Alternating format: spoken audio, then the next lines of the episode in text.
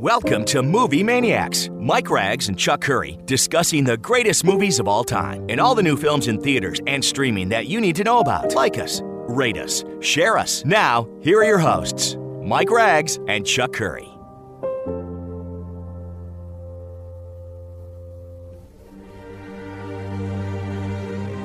Welcome aboard. My name is Chuck Curry alongside my co-host Kenny B for another edition of Movie Maniacs. Heard weekly on the internet, also heard on WOWO out of Fort Wayne, Indiana, and also Ken. on Cool 98.5 WXPM in Phoenixville, Pennsylvania. Lots to talk about on this week's segment. Our top 10 list at the second half of this program. Interesting subject, Ken. Our top 10 most disappointing either movies, television, or moments in movies or television, or anything in general that relates to the world of movies and TV. Uh, coming off the Super Bowl week, a lot to talk about here with some of the trailers that aired during the broadcast. One in specific, which got a lot of buzz, which we'll talk about in a few moments. Uh, how are you, Ken, and what do you think about the game in general? I am doing fine. I loved the outcome of the game, of course, and uh, I think those people are crying about holding calls. Uh, you know, I, I don't know what a catch is in the NFL anymore because if it was not a catch on the Miles Sanders catch and fumble for a touchdown, I don't know how it was a catch on the uh, on the sideline later in the game. Uh, but for Dallas Goedert, but hey, the game's played the way it is, and Patrick Mahomes is showing people he may end up being the goat before it's all done. I got to tell you, uh, the one thing that I thought was extremely positive about that game is one, it was very competitive, it was entertaining, it moved. Uh, 106 million people watched, which was the highest rated Super Bowl in the last six years. As I, me and Mike talk about all the time in this program when the Super Bowl airs, we've been doing this program for a long time, is that it is probably the last beacon of collective experience that this country has as a whole. Uh, I don't remember too many events where over 100 mi- million people actually watch. Believe it or not, uh, in 1980, and we've talked about this before on the broadcast, uh, I think it was 80, the last episode of MASH, actually 106 million viewers tuned in to that episode. When you look at the culture as a whole, Ken, and think about how one third of the populace here in the United States could watch one program. I get a Super Bowl, I get a collective experience for a, sporting event, but for a television show to have 105 people watch, which was MASH, last episode, uh, back in I think 1980, is almost hard to fathom uh, when you think of all the divisiveness, the social media, the streaming, so many programming entities on. Um, sort of a head scratching number, no? It, it is, and of course, I'm. uh, uh, You know, we've we've had 106 million for some of my comedy shows, but Yeah, I, and that was um, that was a slight line around uh, uh, out the door to the left or the right, correct? That, that, that's right. But uh, one thing about the social experience, there's a viral TikTok out there of a plane flight on Sunday, and the plane had the Super Bowl available on the screens, and every screen in the plane on the back of every seat set to the Super Bowl, except for one guy who's watching a rerun of Hitch, and uh, there are people that are calling for his head. Yes. Uh, he's got a. It's still a free country. He's got a right to watch Hitch if he wants to. As I was saying, some of the trailers that ran during the Super Bowl. We talked about this last week. Was it worth paying seven million dollars for a thirty-second spot? The longer trailers are on the internet, and they basically tell you if you want to watch a longer trailer, go online. But uh, there were the Flash. Uh, Indiana Jones and the Dial of Destiny, Guardians of the Galaxy 3, Fast and Furious 10, Scream 6, a movie called Air with Ben Affleck and uh, uh, Matt Damon, which is a story of uh, the foundation of Nike when one of the executives in this trailer, played by Matt Damon, uh, gets a whim to build a shoe line around a guy who's never played in the NBA as of yet, and that was the player Michael Jordan, one of the greatest uh, corporate decisions in the history of this country. I mean, you're talking about a billion dollar uh, plus decision, which is still as strong as ever to this day. That actually was a pretty good trailer. Uh, you get a chance to see that trailer to air? I, I did not. I saw a lot of the commercials. Didn't see that one, and uh, you know, kind kind of timely since LeBron uh, set the scoring record last week, and now he can claim he's the greatest ever and not Air Jordan. Well, I, I, I, I, I don't agree with that, but I mean, what a career! And and that, this trailer does look good. It's more of a character-driven, interesting story, fact-based story. Uh, I hope it does well when it hits theaters. Now, the one trailer that did get uh, tremendous, and I mean tremendous buzz, probably the most buzz I've seen in a trailer in a quite uh, a bit, was Warner Brothers DC's The Flash, where people are losing their uh, perennial minds uh, after seeing Michael Keaton back uh, as Batman with that line reading, "Yeah, I'm Batman." I mean, just an awesome uh, trailer. Uh, it's big in scope. It brings back not only Michael Keaton as Batman, but uh, uh, Ben Affleck as Batman. You get two flashes, and you get General Zod back from uh, Zack Snyder's Man of Steel. What's interesting about this story is there's no Superman. Is that uh, in in this in this story, the, the Barry Allen uh, the Flash has wiped out all metahumans, although it does have Kara Zor-El, which is uh, Super Girl. By all accounts, this movie's tested through the roof in preview test screenings. It has been delayed due to the behavior of Ezra Miller, but uh, I got to tell you, Ken, this trailer was good enough where it felt like people would sit in a sleeping bag outside a theater for 48 hours to get in. I mean, that's the kind of buzz this has created, which I think is good for the, the DC brand and also good for theaters because this, as I predict, will be the biggest hit this summer. Now, in terms of Guardians of the Galaxy 3, movie looks like a lot of fun. Fast and the Furious 10, bombastic, but brings back just about everybody into the fold. The uh, budget of this film uh, reportedly well over $300 million, and you could see it based on the trailer, all this star talent that they get back. Uh, none of these people are going to work cheap. Scream 6, which comes out in March uh, or April, I, I forget, uh, looks really good. It has Ghostface in New York City. I think that was well worth the seven million because that also has created a lot of buzz on this film. As for Indiana Jones and the Dial of Destiny, I, I, I say to myself after watching, now don't get me wrong, I'm going to be there opening weekend. I want to see this film, but in retrospect, and I'm not talking about ageism, but the reality is, is it really worth doing another Indiana Jones film with an 80 year old Harrison Ford? I'm mixed on that. I want to see it, but do I think it's it's almost the same if if you think about it? Like, would you bring back an aging Sean Connery if he was 80 years old to play Bond, or, or Roger Moore at that point in his in his life, upper 70s? I just I just don't know. Um, it's going to be very interesting to see one the final product that's directed by James Mangold, who's an excellent director. He did Logan with with Hugh Jackman, probably the greatest R-rated superhero movie ever made. So uh, I have high hopes. I just think it's a difficult juggling act to take an iconic character, bring him back for all this action-oriented stuff at the age of 80. But uh, I, I know we've talked about this on the show. What do you What do you think? Well, I, I, I think it would work if the plot was he's uh, excavating through a pile of laundry to try to find Miss Millie's dentures in the nursing home. But yeah, I agree. I mean, but the thing that if you listen to everything you've just every trailer you've just mentioned is either yeah. a sequel or it's yeah, characters true. we've seen before and uh, yeah. you know that's that's what we that's what we rail against and the, this whole franchise thing is so lucrative that we end up with an 80 year old um, uh, you know Harrison Ford. And if it had been if they had the script before he died that would have worked for it I think they would have done an 80 year old Sean Connery as, as here, here, here's here's the thing.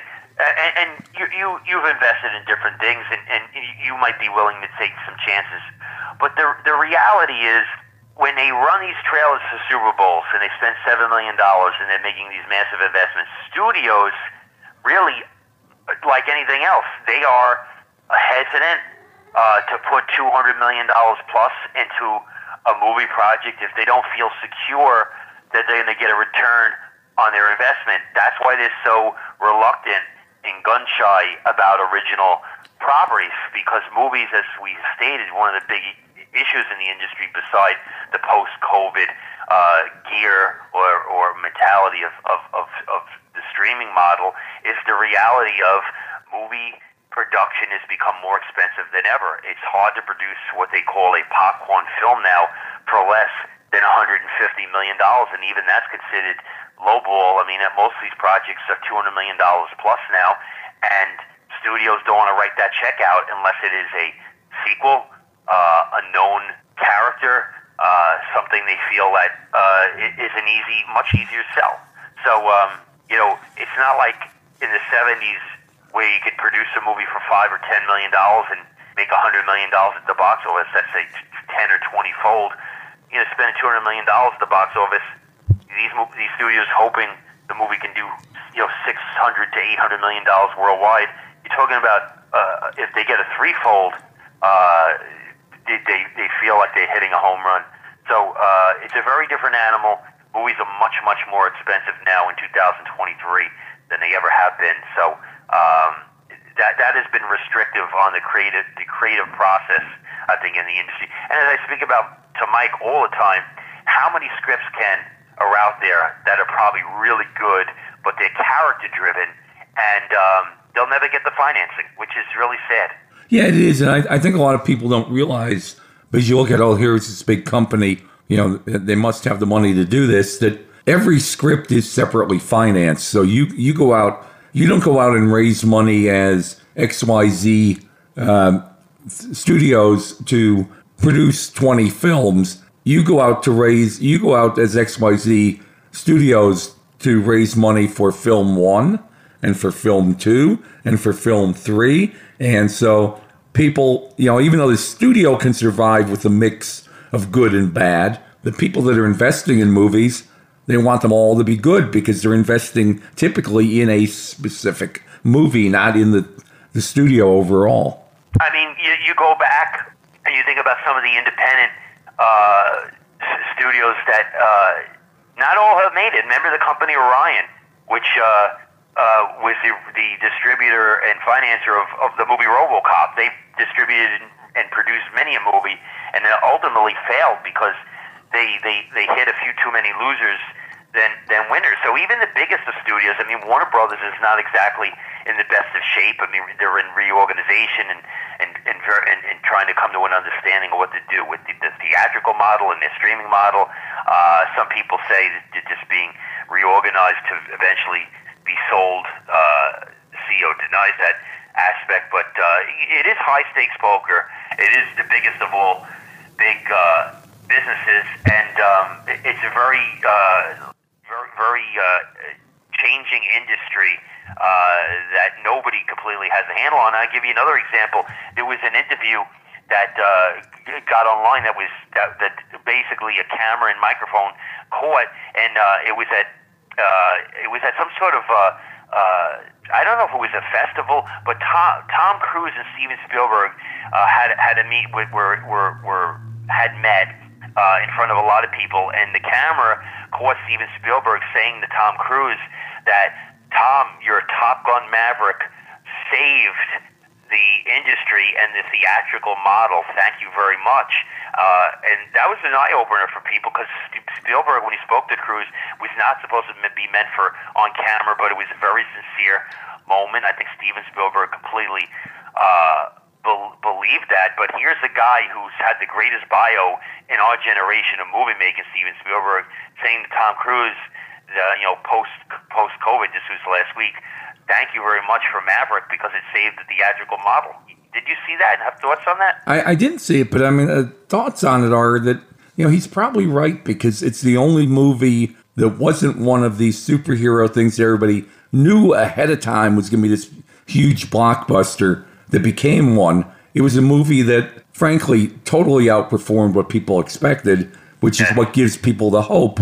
But, you know, what's happening these days in, in the industry is that with the private, the, the independent studios, they're producing commodities. They know that if they produce a movie, they will get Netflix or somebody to pay them X dollars for it.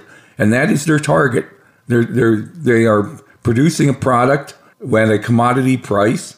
They know what margin they need, so they know what they can spend on it. And it's um, for them, they're no longer, for the most part, taking that risk of um, my big fat Greek wedding that we're going to spend a little bit of money on a movie and hope it becomes a huge hit because they're happy to limit their upside by selling the movie to a streamer. Yeah, I would agree, and I did, do think, as I stated, I think the biggest change in the uh, the gambling of movie making is, like I said, there's no more tenfolds, no more twenty folds on the investment. Uh, if they get a threefold, uh, it almost becomes uh, sort of an, aber- an aberration. I mean, you know, movies that were produced in the 70s for five million that wound up doing well over a hundred million dollars at the box office. That's that's a twenty fold. That, that day is over. Uh, you know, Fast and the Furious Ten is a three hundred million dollar production. So if they hit a billion dollars worldwide, that's a threefold. Uh, their their their um, their margin of error uh, has shrunk substantially, and their window of massive profits is is is just a different model. It's a different different uh, it's a different animal. Let's box off uh, bounce into what happened over the weekend at the box office. Super Bowl weekend, which is historically slower. Studios are, are very reluctant to release new product. There was one, Magic Mike: The Last Dance, uh, which was originally intended to go straight to HBO Max, but they decided uh, to uh, make the commitment to do everything theatrical. 8.6 million. Uh, reviews were somewhat split, but uh, public um, uh, survey uh, was very solid for the to this film. It'd be interesting to see if it has legs in the next few weeks. Titanic, the re-release, which was mostly released re-released in 3D. I don't get it. Uh, and also IMAX. That's cool. 6.8, which is a solid number for a re-release. Now this weekend, uh, Ken in theaters, which opens uh, this weekend. Ant-Man and the Wasp: Quantumania, uh, which is, is tracking uh, at a four-day weekend because it's President's Day weekend, around 120 million, 280 million dollar tracking worldwide opening. That would be a very good number. This is a big uh, release for Marvel, which sort of launches their Phase Five. It's hard to believe uh, they've been making these Marvel movies now since uh, the original Iron Man. What a run! Uh, this is getting uh, on Rotten Tomatoes score about 54% positive, which is uh, one of the lower scores for a Marvel movie, but there's more than enough, from what I read, entertainment value, I think, to please the uh, the, the masses. So uh, this is a big uh, kickoff to, I, I would say, the spring season. I know we're only in February, but the way the weather's behaving here on the northeast, it certainly feels like uh, late March. But Ant-Man and the Wasp: Quantumania uh, is going to be a, a, a big do a big number this weekend at the uh, box office. Yeah, and I, I think that actually maybe get a uh, benefit from the weather because I'm imagining, especially in the Northeast there and places you know like Pennsylvania that have big hills rather than mountains, that it's actually the weather is has been so warm that people aren't thinking about skiing, and you know skiing is the one thing that can kill the President's Day weekend. But this year, I, I think people might actually decide to go see a, a, a Ant Man instead. I got to tell you, as being a business owner, I, I do see more people uh, than than ever in the last couple of years have uh, going out, getting out. Uh, people people are tired of I don't want to say tired of COVID, but they're exhausted of COVID and they've gotten it behind them. They want to go out and they want to do things. Hopefully, uh, going to the movies is is part of our culture, and people start going into that habit. Because I think, you know, as we've said many times in the last couple of years on this program uh, people are creatures of habit and they get in habits of doing things and they get in habits of not doing things. And once you're in the habit of not going to the movies, it takes some time to get back into the habit. And what they need is something to want to see and a good product line. I think we're getting close to a better product line uh, going into this summer season. I just want to point out this week uh, a, a, passing Raquel Welch passed away at the age of 82. I think primarily known for well, the one film she's known for was a, a 1961 movie called One Billion, uh, one one million years B, BC. Didn't have a lot of dialogue, but listen, Raquel Welch was a beautiful woman, was a massive sex symbol in the 1960s.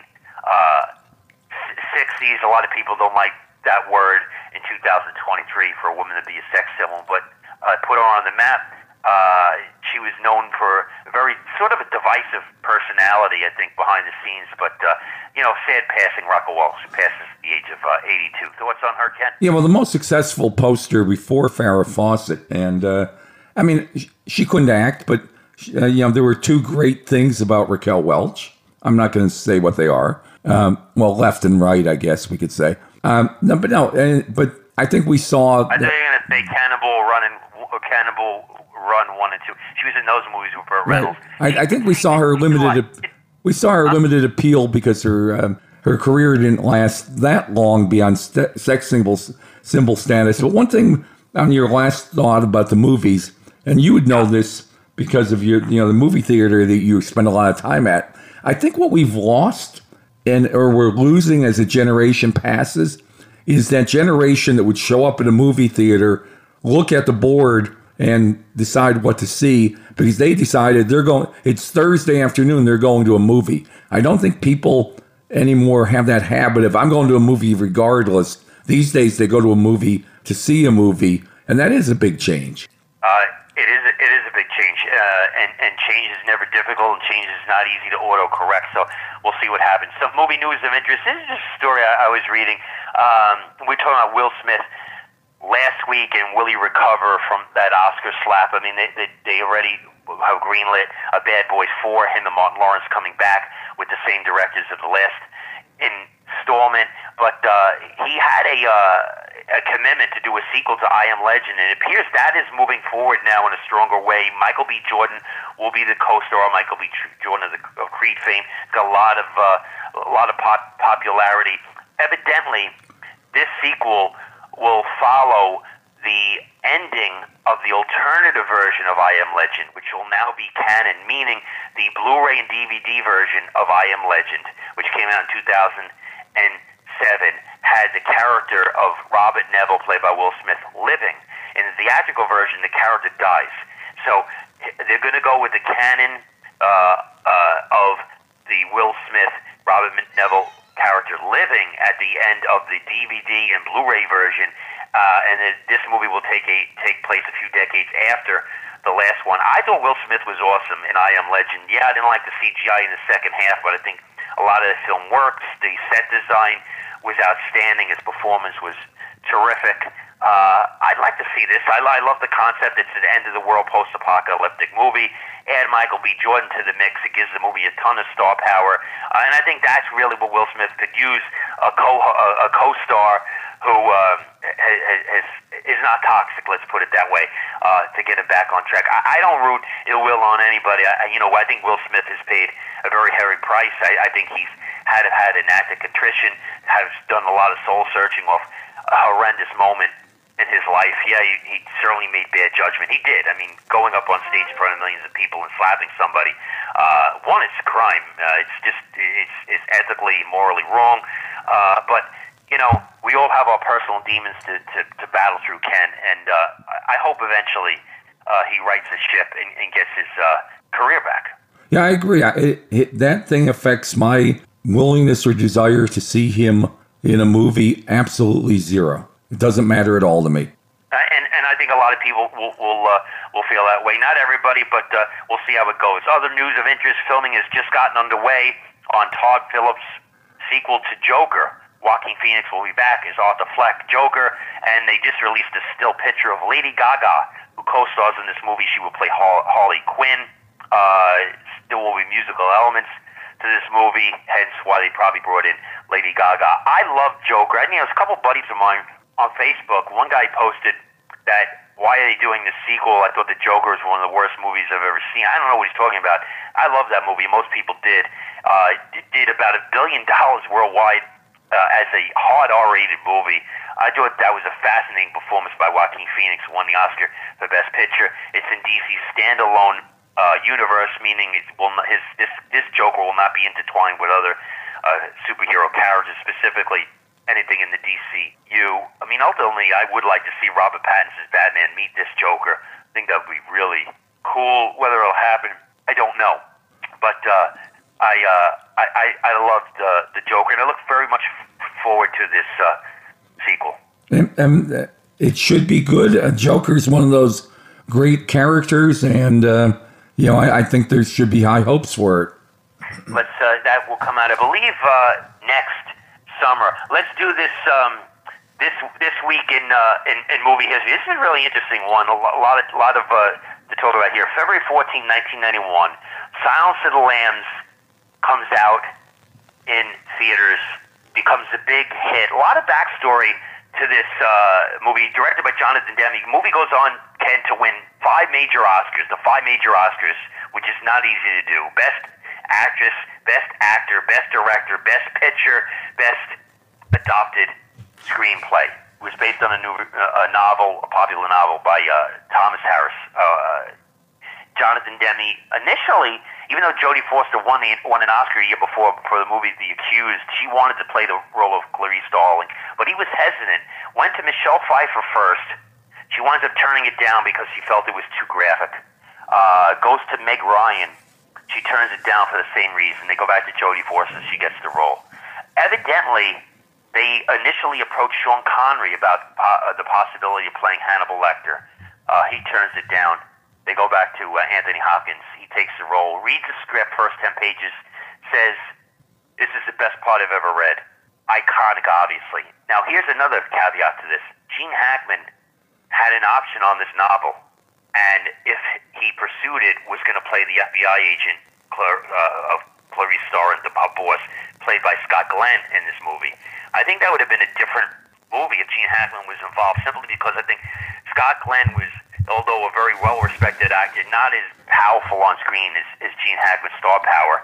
Uh, but ultimately, some of the best casting in the history of film, and like The Exorcist back in 1973, showed that more raw, R rated psychological horror can really be effective for a mass audience. Like The Exorcist, this one radiated with the mass public and became a big size hit.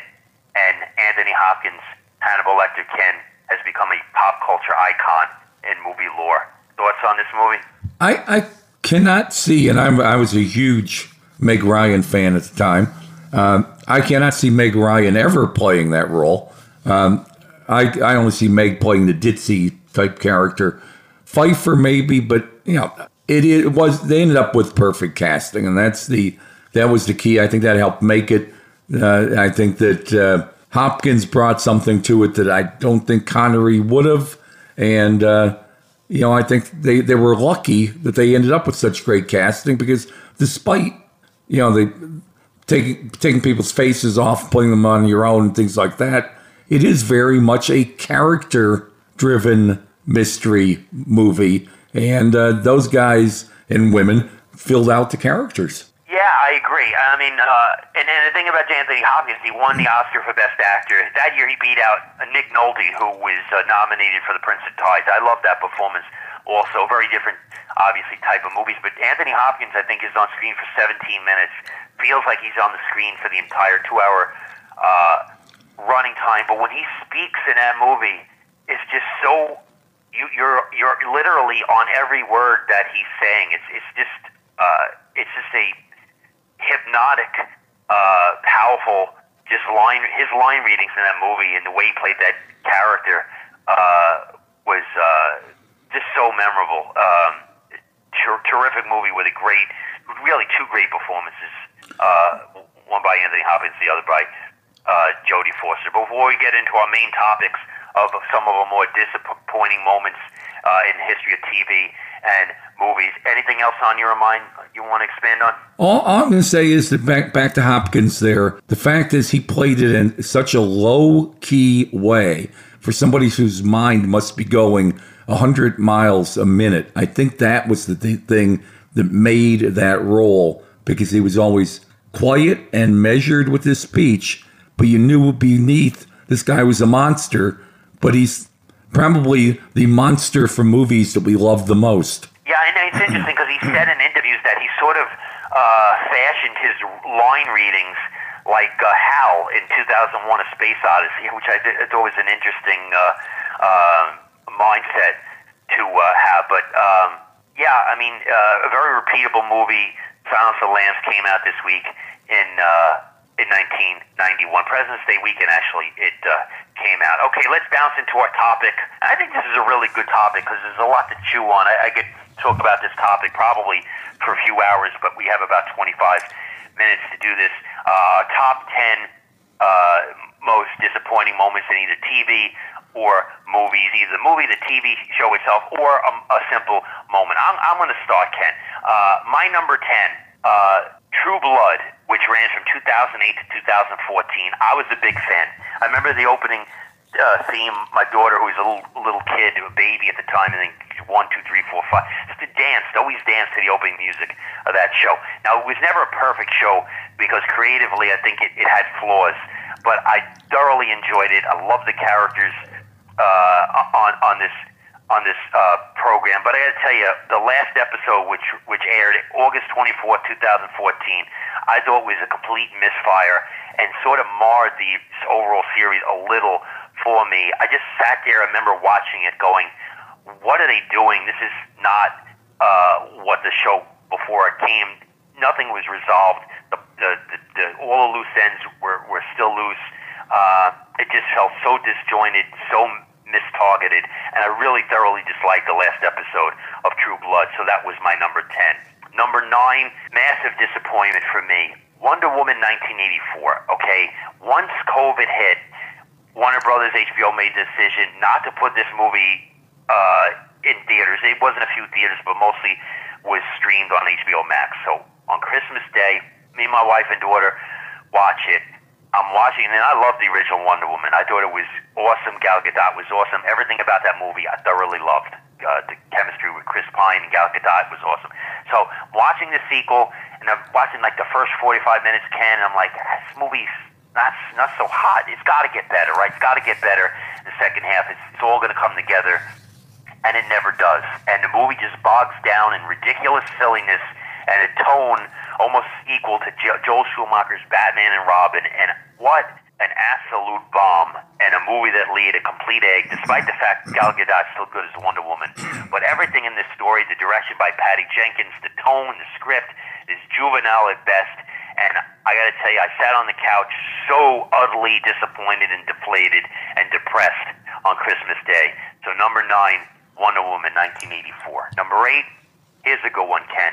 Me and my father in 1980 went to the Kingsway Movie Theater on a Friday afternoon opening day to see Irwin Allen's When Time Ran Out, which starred Paul Newman, Jacqueline Bisset, uh, William Holden, Red Buttons, Ernest Borgnine, James Franciscus, and it was supposed to be an end of the world movie, which really turns out to be a volcano eruption in Hawaii. This movie was a complete dud, despite the fact that I love Paul Newman and I sat there with my father. And this movie, when it ended, it sort of ended like it just ended out of nowhere. And it's not overly exciting. It's got a couple good sequences, but it's badly scripted, weakly directed, badly acted.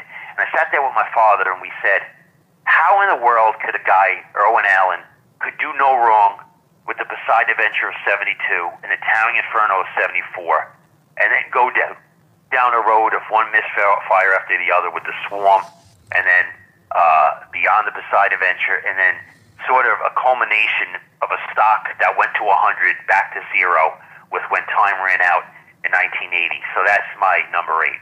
Number seven, Disappointment. Staying Alive, 1983, which was the Sylvester Stallone co-written, directed sequel to Saturday Night Fever, which picks up five years after the events in Saturday Night Fever. Uh, it just felt like Tony Manero was in a different world. This was not the same character uh, from Night Fever. Yes, Travolta was in tremendous shape, probably the best physical shape of his career. But these long montages of him on Broadway, especially the last act of this movie, which was a bad Broadway production, uh, it does have a little bit merit. Travolta is likable. I do like some aspects of it, but overall, this was a very different, far removed movie of the terrificness of uh, Saturday Night Fever, and this was a misfire, despite the fact that it had Travolta back looking good and Sylvester Stallone uh, coming to direct this project. Staying Alive from '83 is a massive disappointment. So my number seven, my number six, I'm gonna go TV. There was a Stephen King-based uh, miniseries called Under the Dome, which aired in 2013 on, CB, on CBS, which I really dug and it was devised to be a I think an eight episode or ten episode miniseries, and I thought it was really cool. Uh, Mike Vogel, who was in Poseidon, Dean Norris led the cast about a mysterious dome that envelops a small town in Maine, and it was really interesting and it was good TV. And then because it became a ratings hit, CBS and producers said, "Let's do more." So they did two two more seasons, and the two seasons that that that they did. Now, my disappointment is not the 2013, uh, which I loved. It was 2014 and 15. The two the two seasons that they followed up were dreadful. The writing was like they went into a bathroom and wrote the script on a napkin. It was just terrible. The ideas were completely dry. Uh, it was awful, awful, awful TV, and that was a massive disappointment. One of the head scratching moments in TV for me. How bad those two follow up seasons to were to Under the Dome, which I liked a lot. So that's my ten through six, Ken. All right, I, I avoided the obvious ones. Like I was disappointed that Rose didn't allow Jack onto that floating gymnasium floor, but uh, because we've talked about that before. but I, I'm going to start with a a casting decision, and that is the Okay. cast the casting of Mamma Mia. Because I've I've complained about this before.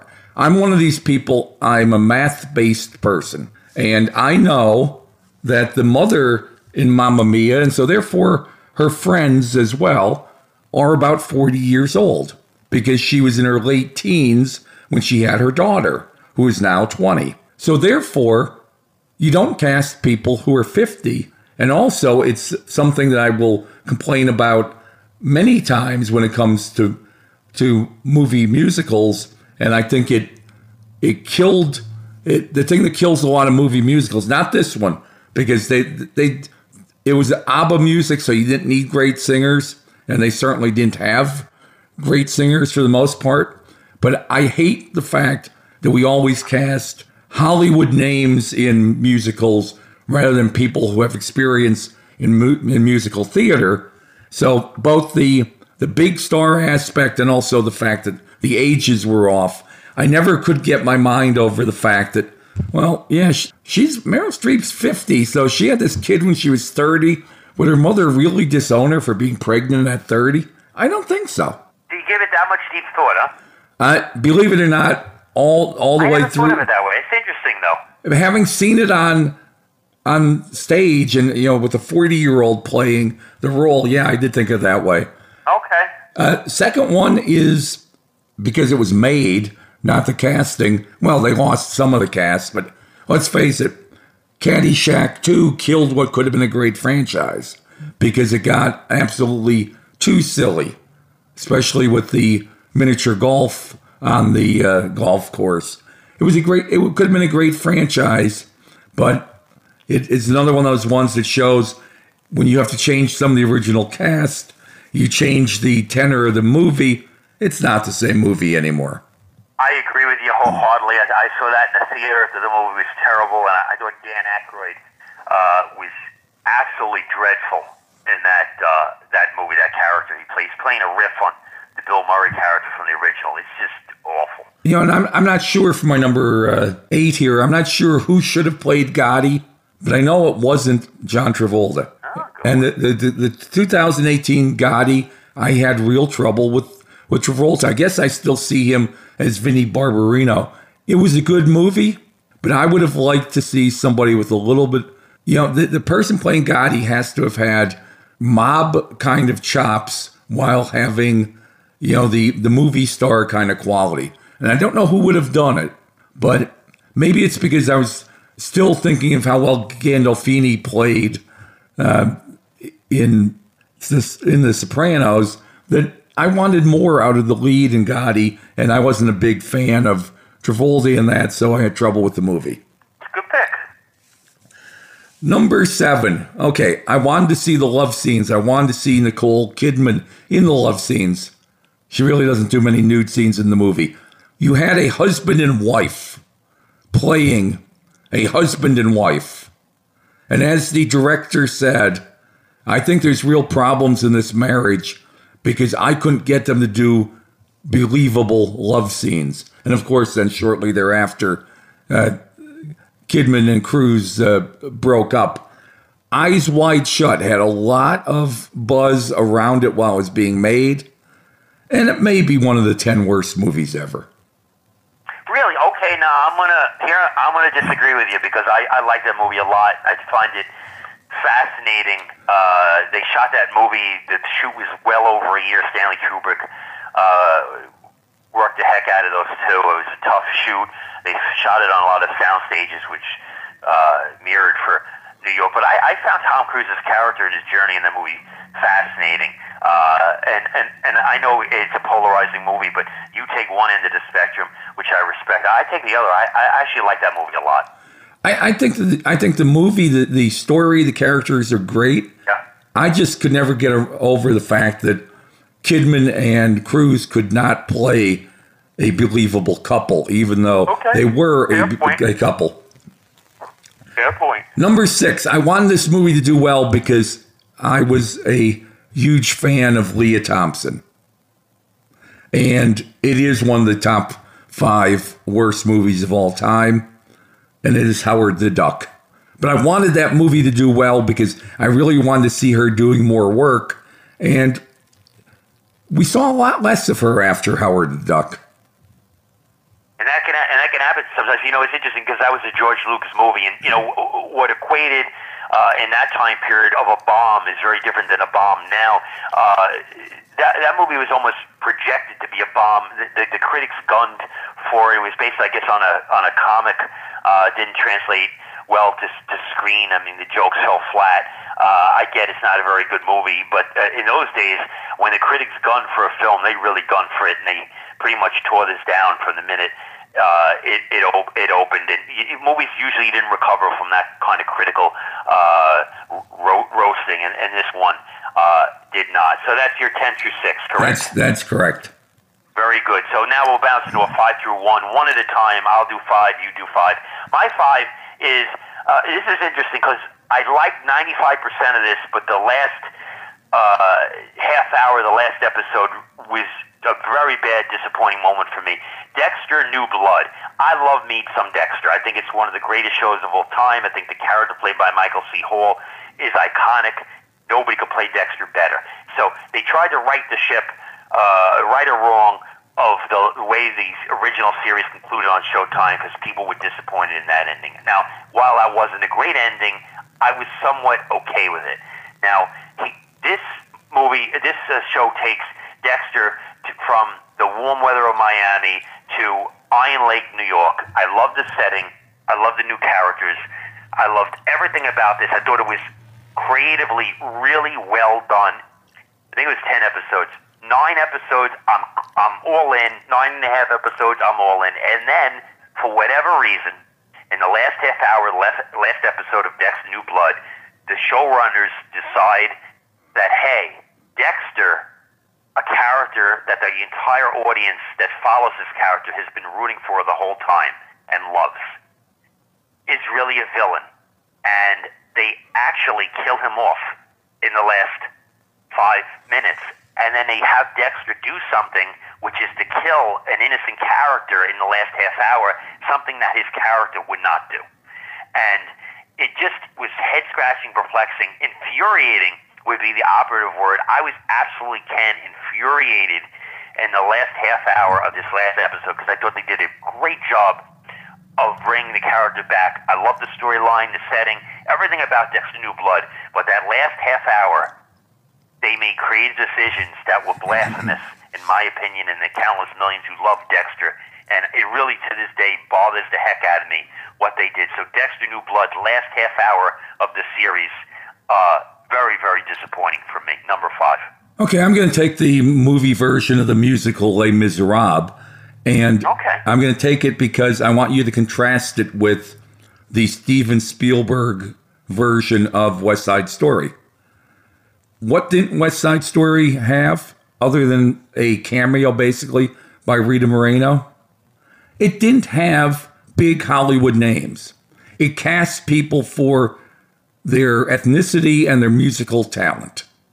Mm-hmm. Les Mis could have been the thing that saved the movie musical, and I really wanted to see the movie musical make a comeback. And I thought there was a chance. You know, Phantom of the Opera was a little bit disappointing, but Les Mis had the chance to really knock it out of the park as a movie musical. And the second biggest character in Les Mis, second most important casting decision. Hugh Jackman is, in fact, a Broadway musical actor. He's got experience, so I can't I can't complain about that. There is no universe in which you cast Russell Crowe as Javert. And I think that and some of the other casting decisions, I think if they had used some of the people who were available from Broadway who still had not aged out of roles, they could have made that movie a lot better as a musical because I think what we're doing these days is we make our movie musicals as blockbuster movies and we ignore the music. Of course, we started that with the absolutely stupid decision of Madonna in Evita, even though she was very good in that role. She's not Evita, but uh, Right. I, you know that's that's the one. My my number five is Les Mis. Could have been a great movie, great comeback for the movie musical, but they made some silly casting decisions. Most importantly, Russell Crowe. I got it. Uh, I I agree with a lot of that. I didn't think it was a terrible movie. I mean, Anne Hathaway did win an Oscar for singing one song, and and she she was good singing that one song. But uh, yeah, I mean, I think that's the the dichotomy of, of decision making. Of do we go with big name actors and try to get more people into the theater, or do we try to make a really good movie and uh, get people involved based on the merit of the entertainment value of the final product. Good, good discussion. Good pick, Ken. Number four for me, uh, Independence Day two. Now, me and Mike have talked about this movie on the show before. Uh, I just think this was so ill-advised. Uh, I, I love Independence Day. I think it's one of the best popcorn movies ever made. Will Smith decides not to come back for the sequel, but they do get Jeff Goldblum and some of the other characters.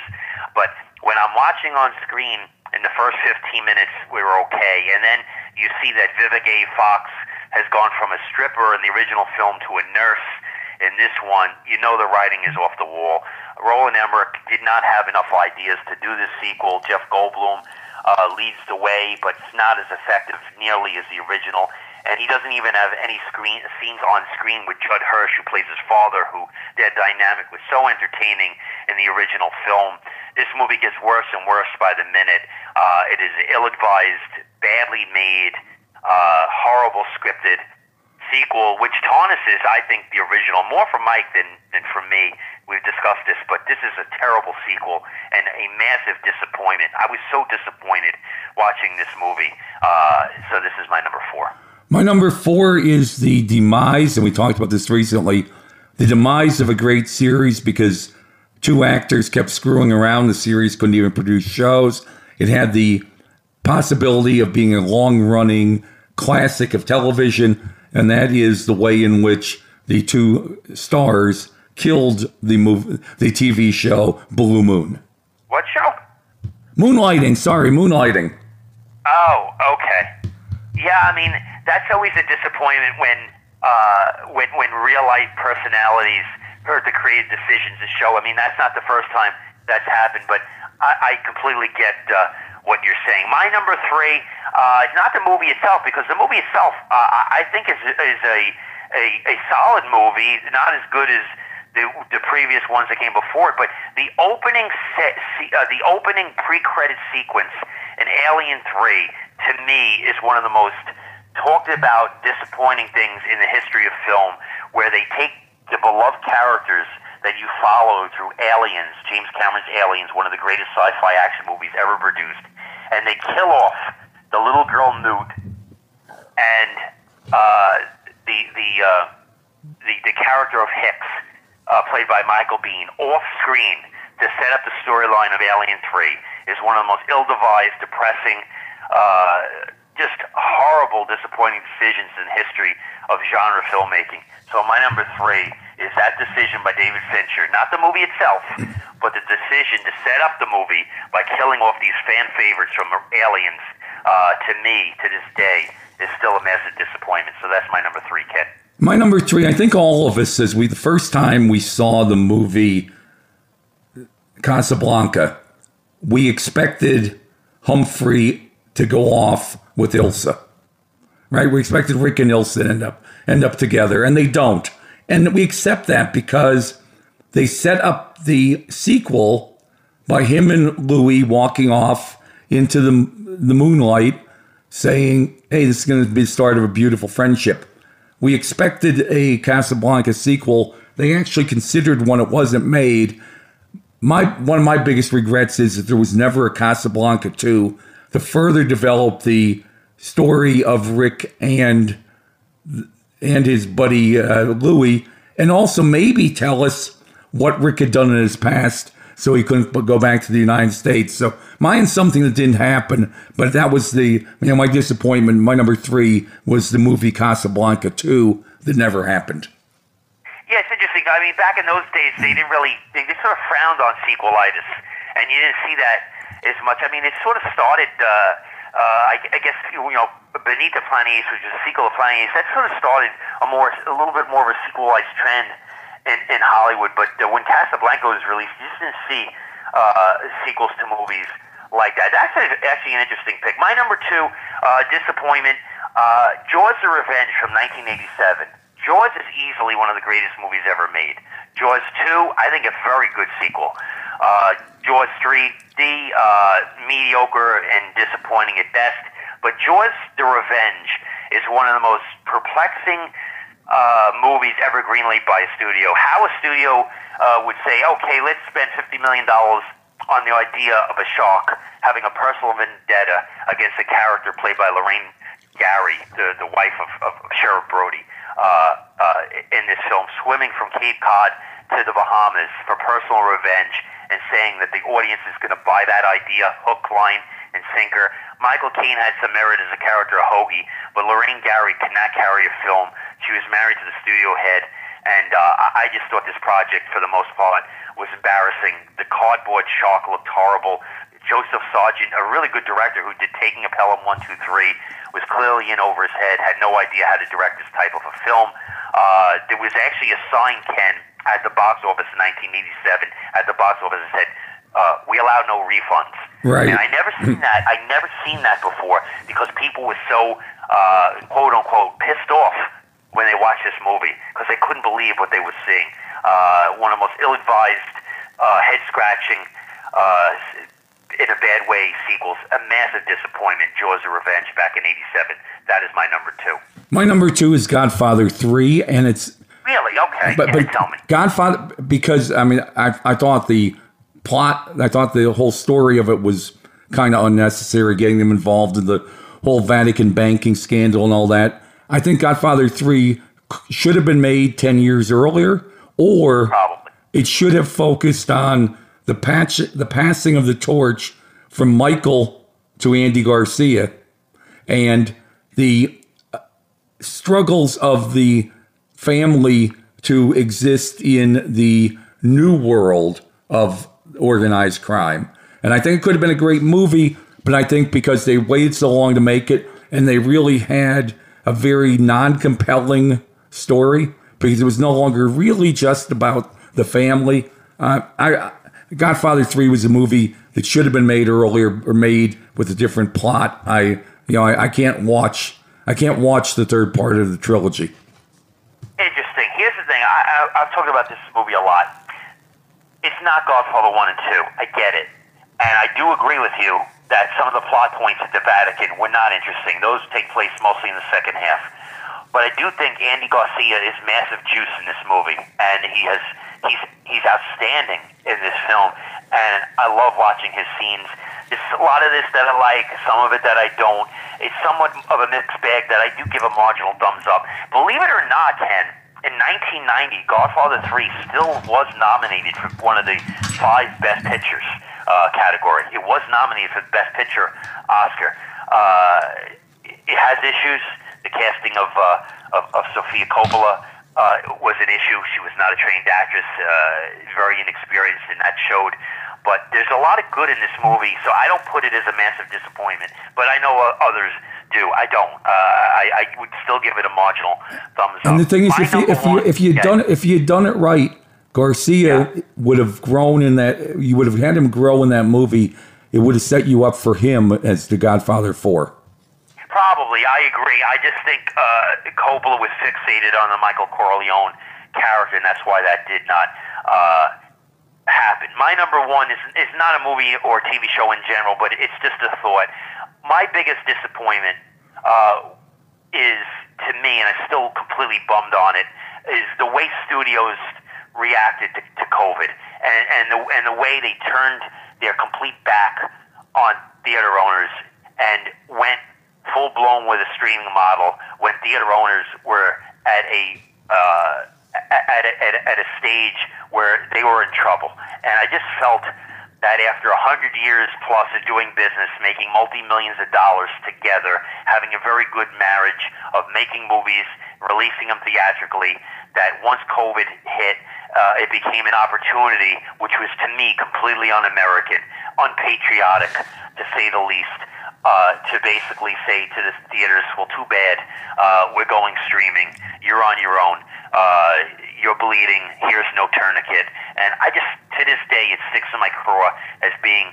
Uh, and I think, yeah, it's unpatriotic, and, it, and, and this country was in trouble, uh, and, and, and movie going was a huge part of our culture. I get why people didn't go to the movies for a while, but the but the studios could have treated the, the theaters so much better uh, and, and formed a, a bond and a way to get out of that together. Instead, they went for pure greed, which to me has tarnished uh, a, a, a lot of, of what's been uh, you know positive in the industry as a whole, and I just don't like the way that was handled. So that that is my number one story. Okay, and only in their defense, for the first six months or so of it, of course they did it because movie theaters were closed, and then even after that they had limited uh, seating. But I, I understand you. My number one is also not a specific TV show, but it's the death of the TV variety show. I grew up with shows like Carol Burnett, and I really miss them. And we don't have anything like that today. And they were great family entertainment. And so I really regret that we don't see those anymore. That was my number one. That's that's a good one. I, I remember growing up, and I loved the Carol Burnett show. I, I thought that was awesome. You know, Harvey Korman, uh, Tim Tim Conway was tremendous entertainment. They got massive ratings, but like everything else, you know, culture things uh, can things change, and that that that that trend did change. But uh, this this was a fun show. I enjoyed it. We'll be back next week. Any other thoughts on your mind before nope, we wrap I it up? I think it's time to go. All right. Uh, thank you, Wowo, and uh, thank you for the listening audience. Ken, you have a great weekend. All right. Bye, Chuck. Thanks, Ken. Thanks for listening to Movie Maniacs. Download one of our archived episodes. Be sure to subscribe to us wherever you listen to podcasts.